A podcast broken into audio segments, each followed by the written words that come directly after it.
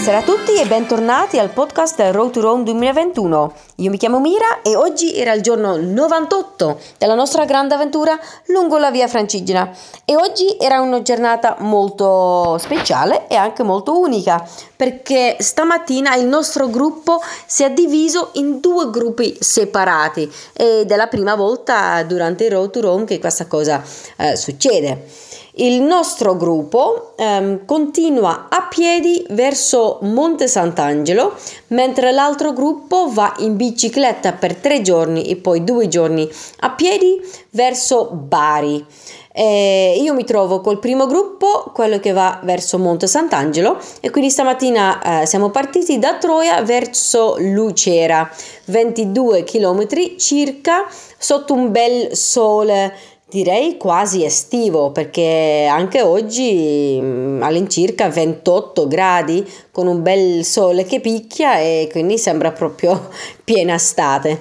Uh, l'altro gruppo in bicicletta i primi due giorni viene accompagnato anche da Vittorio Brumotti, quindi uno dei nostri VIP. Abbiamo uh, dato il benvenuto a Mattia Fiorentini, che è il nostro nuovo ambasciatore del Road to Rome e lui uh, su, su, Instagram ha la sua pagina Scomfort Zone e anche su Facebook si trova e Mattia è anche una guida ambientale escursionistica che nella sua zona di Forlì, ma anche all'estero, organizza viaggi e camminate, passeggiate e trekking, eccetera.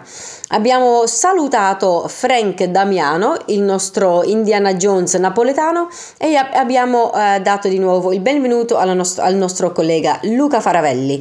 Con noi oggi c'era anche Michele Del Giudice, che in questi giorni qui eh, da Troia fino a, a Monte Sant'Angelo sarà un po' la nostra guida. Dopo Troia, subito una discesa eh, dal, dalle colline verso, verso delle colline molto più basse, molto più morbide e subito dopo Troia si nota che ci sono tantissime case vuote case vuote in mezzo a questi campi. Michele e anche Luca mh, mm, ci hanno spiegato che queste sono le case che dopo eh, la seconda guerra mondiale erano quelle case che sono state date ai vari contadini, i contadini che prima eh, lavoravano per, eh, per, i grandi poderi, con un, un'idea un po' comunista, il governo aveva deciso di dare ad ogni contadino una casa e un, un pezzo di terra, così che ogni famiglia poteva eh, coltivare verdura, frutta, eccetera. Però purtroppo non ha, non ha funzionato perché i grandi proprietari dei po- vari poderi della zona hanno iniziato a comprare eh, questi pezzi di terra e quindi i contadini sono, sono spariti e questo progetto, questo esperimento purtroppo è fallito. Ci ha spiegato anche Michele che eh, vari anni fa sono stati posizionati in questa, questa zona, questa tappa, ehm, almeno 30 segni stradali stradali eh, con la via Francigena dicendo che ok qui a destra per la via Francigena, lì a sinistra, e però purtroppo poco dopo, in una notte sola, 30 di questi, questi segni sono stati tolti da qualcuno, boh, non si sa esattamente chi, qualcuno che non voleva a quanto pare eh, un flusso di persone, di camminatori in questi territori e quindi ti fa pensare un po' cosa succede qui in questa parte dell'Italia. Sicuramente non era una persona che non voleva che passasse accanto al proprio, eh, alla propria casa, prendere il tempo, l'impegno di togliere 30 segni eh, vuol dire che c'è probabilmente qualcosa di più grande. E quindi questo voleva dire che la nostra missione della segnaletica con gli adesivi della via Francigena ha continuato anche oggi, quindi ne abbiamo messi parecchi, così per chi viene dopo di noi almeno ha un qualcosa in più che fa vedere dove passa la via Francigena. Oggi di nuovo una bella giornata calda e quindi meno male che 6-7 km prima di arrivare a Luciera c'era una bella sosta, un rinfresco organizzato dal Lions Club di Luciera in una dimora storica del fine Settecento. Qui cioè, mi sa che si chiamava eh, le, le, le Crusche, se non sbaglio. Una casa bellissima, veramente stupenda e le signore del Lions Club eh, hanno organizzato un'accoglienza veramente spettacolare con tanti prodotti freschi, prodotti locali, frutta, verdura, c'era il finocchio fresco, cetrioli freschi, veramente una meraviglia e anche delle marmellate fatte con eh, i propri frutti del proprio giardino. Um, qui in Puglia o sud dell'Italia sanno veramente come, eh, come fare, come organizzare un'accoglienza, ovviamente anche nel resto dell'Italia e anche in Francia abbiamo avuto delle accoglienze eh, spettacolari, però queste marmellate di frutta fresca nel proprio giardino è tanta roba, veramente tanta roba. Um, poi c'è stata la nostra uh, ultima salita finale verso Luciera ed era anche l'ultimo giorno oggi di Luce, la nostra videomaker. Abbiamo dato il benvenuto a Sharon che sarà la ultimissima videomaker del Road to Rome. Io purtroppo la sera ho saltato il programma istituzionale eh, che comprendeva anche un bel aperitivo perché eh, mi era venuto mal di pancia crampi nello stomaco e quindi ho mangiato in stanza dove ho anche continuato a lavorare. Eh, mentre i miei colleghi hanno incontrato mm, eh, alcuni membri del, del comune eh, dove c'erano anche eh, le eh, signore del Lions Club e la Proloco che aveva organizzato il rinfresco. C'è stata una breve, breve visita in paese. Poi in realtà anche i miei colleghi hanno saltato la cena perché il rinfresco l'aperitivo era talmente ricco talmente talmente completo di cibi da mangiare e vini da bere che hanno deciso i miei colleghi di proprio saltare la cena perché non ce n'era, non c'era più bisogno. Io invece con i miei crampi nello stomaco ho fatto una serata tranquilla così per stare meglio domani quando andremo verso San Severo. Evening, everybody, and welcome back to the Road to Rome 2021 podcast. My name is Mira, and today was day 98 of our big journey along the Via Francigena. And today was also quite a special and unique day because our group split up into two different groups. For the upcoming six days, there will be two Road to Rome groups making their way towards the south. My group, which is the group on foot, Today we'll be walking um, from Troia to Lucera for approximately 22 kilometers, and we will be making our way towards uh, Monte Sant'Angelo, while the other group will uh, cycle for three days, and then for two other days they will be walking towards Bari.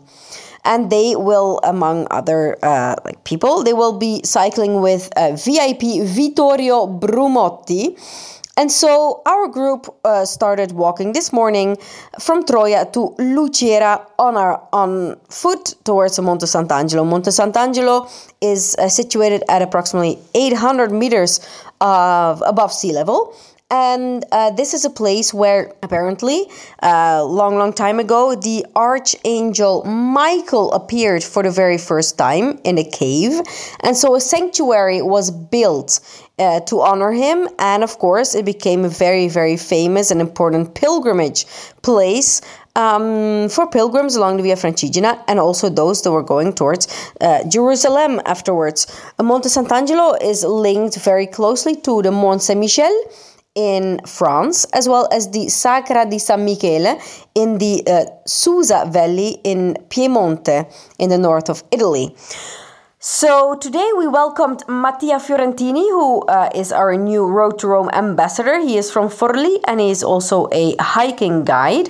And unfortunately, we had to say goodbye to Frank Damiano, our uh, Neapolitan Indiana Jones, who is uh, going back to Naples. And uh, we also welcomed back our colleague Luca Faravelli. So in the morning, we started walking and we walked down from the hills and the mountains where we've been for the last couple of days. And we went into more lower rolling hills. Um, not so far outside of um, Troia. Michele del Giudice, who is our local, our local guide for these days, explained to us um, the meaning of the many empty big houses that can be found uh, just outside of Troia. And this is linked uh, to the um, time period just after the First World War. Uh, no, I'm sorry, the Second World War, um, when Italy um, stopped being a monarchy and uh, it was decided that um, the, the, the land in the south, the uh, farmers, uh, they would all receive a piece of land and a house so that everybody could be um, could be um, independent a, a, bit like a communist um, mindset so everybody would have a piece of land everybody would have a house uh, so everybody would live happily ever after, basically. But of course, that didn't work out. Lots of houses um, are now left empty. Um, back in the day, um, the um, bigger landowners they started buying up lands from these uh, the poorer farmers, and so in the end, this um, this this sort of yeah trial, this this this experiment didn't really work, and so um, yeah, now you can see lots of these houses just sitting there abandoned in the middle of these big open fields. Also, what you can notice after uh, leaving Troia. so immediately after leaving Troia, you can see a sign posting. You can see a sign that says Via Francigena towards the right, but then afterwards they basically disappear. Michele told us that um, indeed more than 30 um, signs, Via Francigena signs, were put up, I guess a couple of years ago. And then not so long after they were put up, in one night, around 30 signs were taken down. They were they disappeared. They basically disappeared. They don't know who it did who did it. Possibly someone who just doesn't want so many people walking uh, through the territory. Um, but it's uh, yeah, it shows once again how difficult, how tricky the uh, situation in southern Italy can be.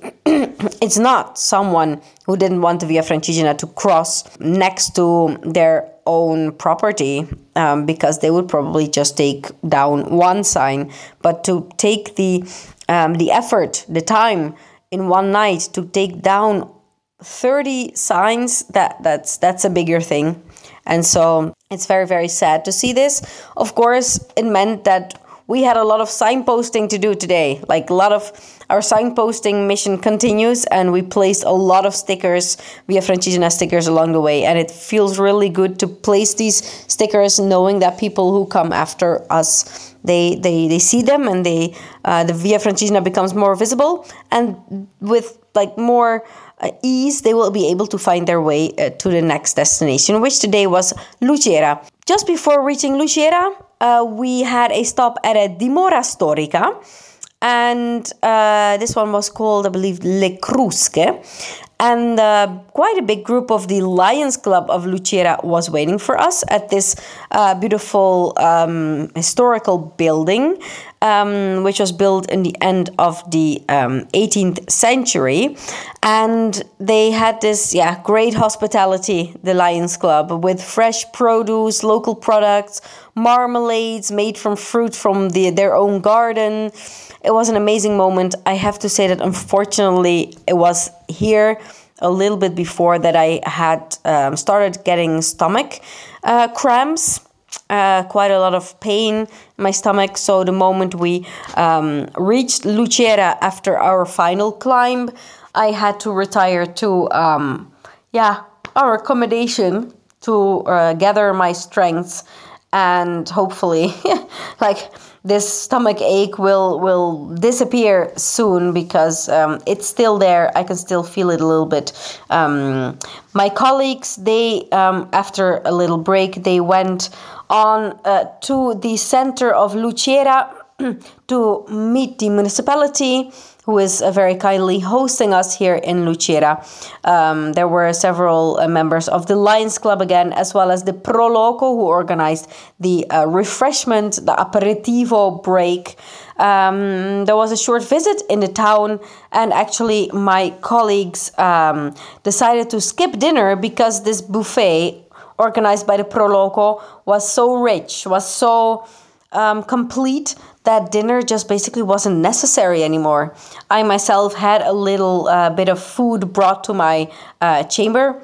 Uh, because of course I got uh, I got hungry at some point, which is usually a good sign because it meant that my um, stomach ache, my stomach cramps were getting less and less. The weather here in Puglia is still amazing. It's basically still full time summer, even though we are at the beginning of, of October, but it's still uh, somewhere between like 28, 30 degrees Celsius, which I do know don't know what is is in Fahrenheit, but it is pretty hot for October.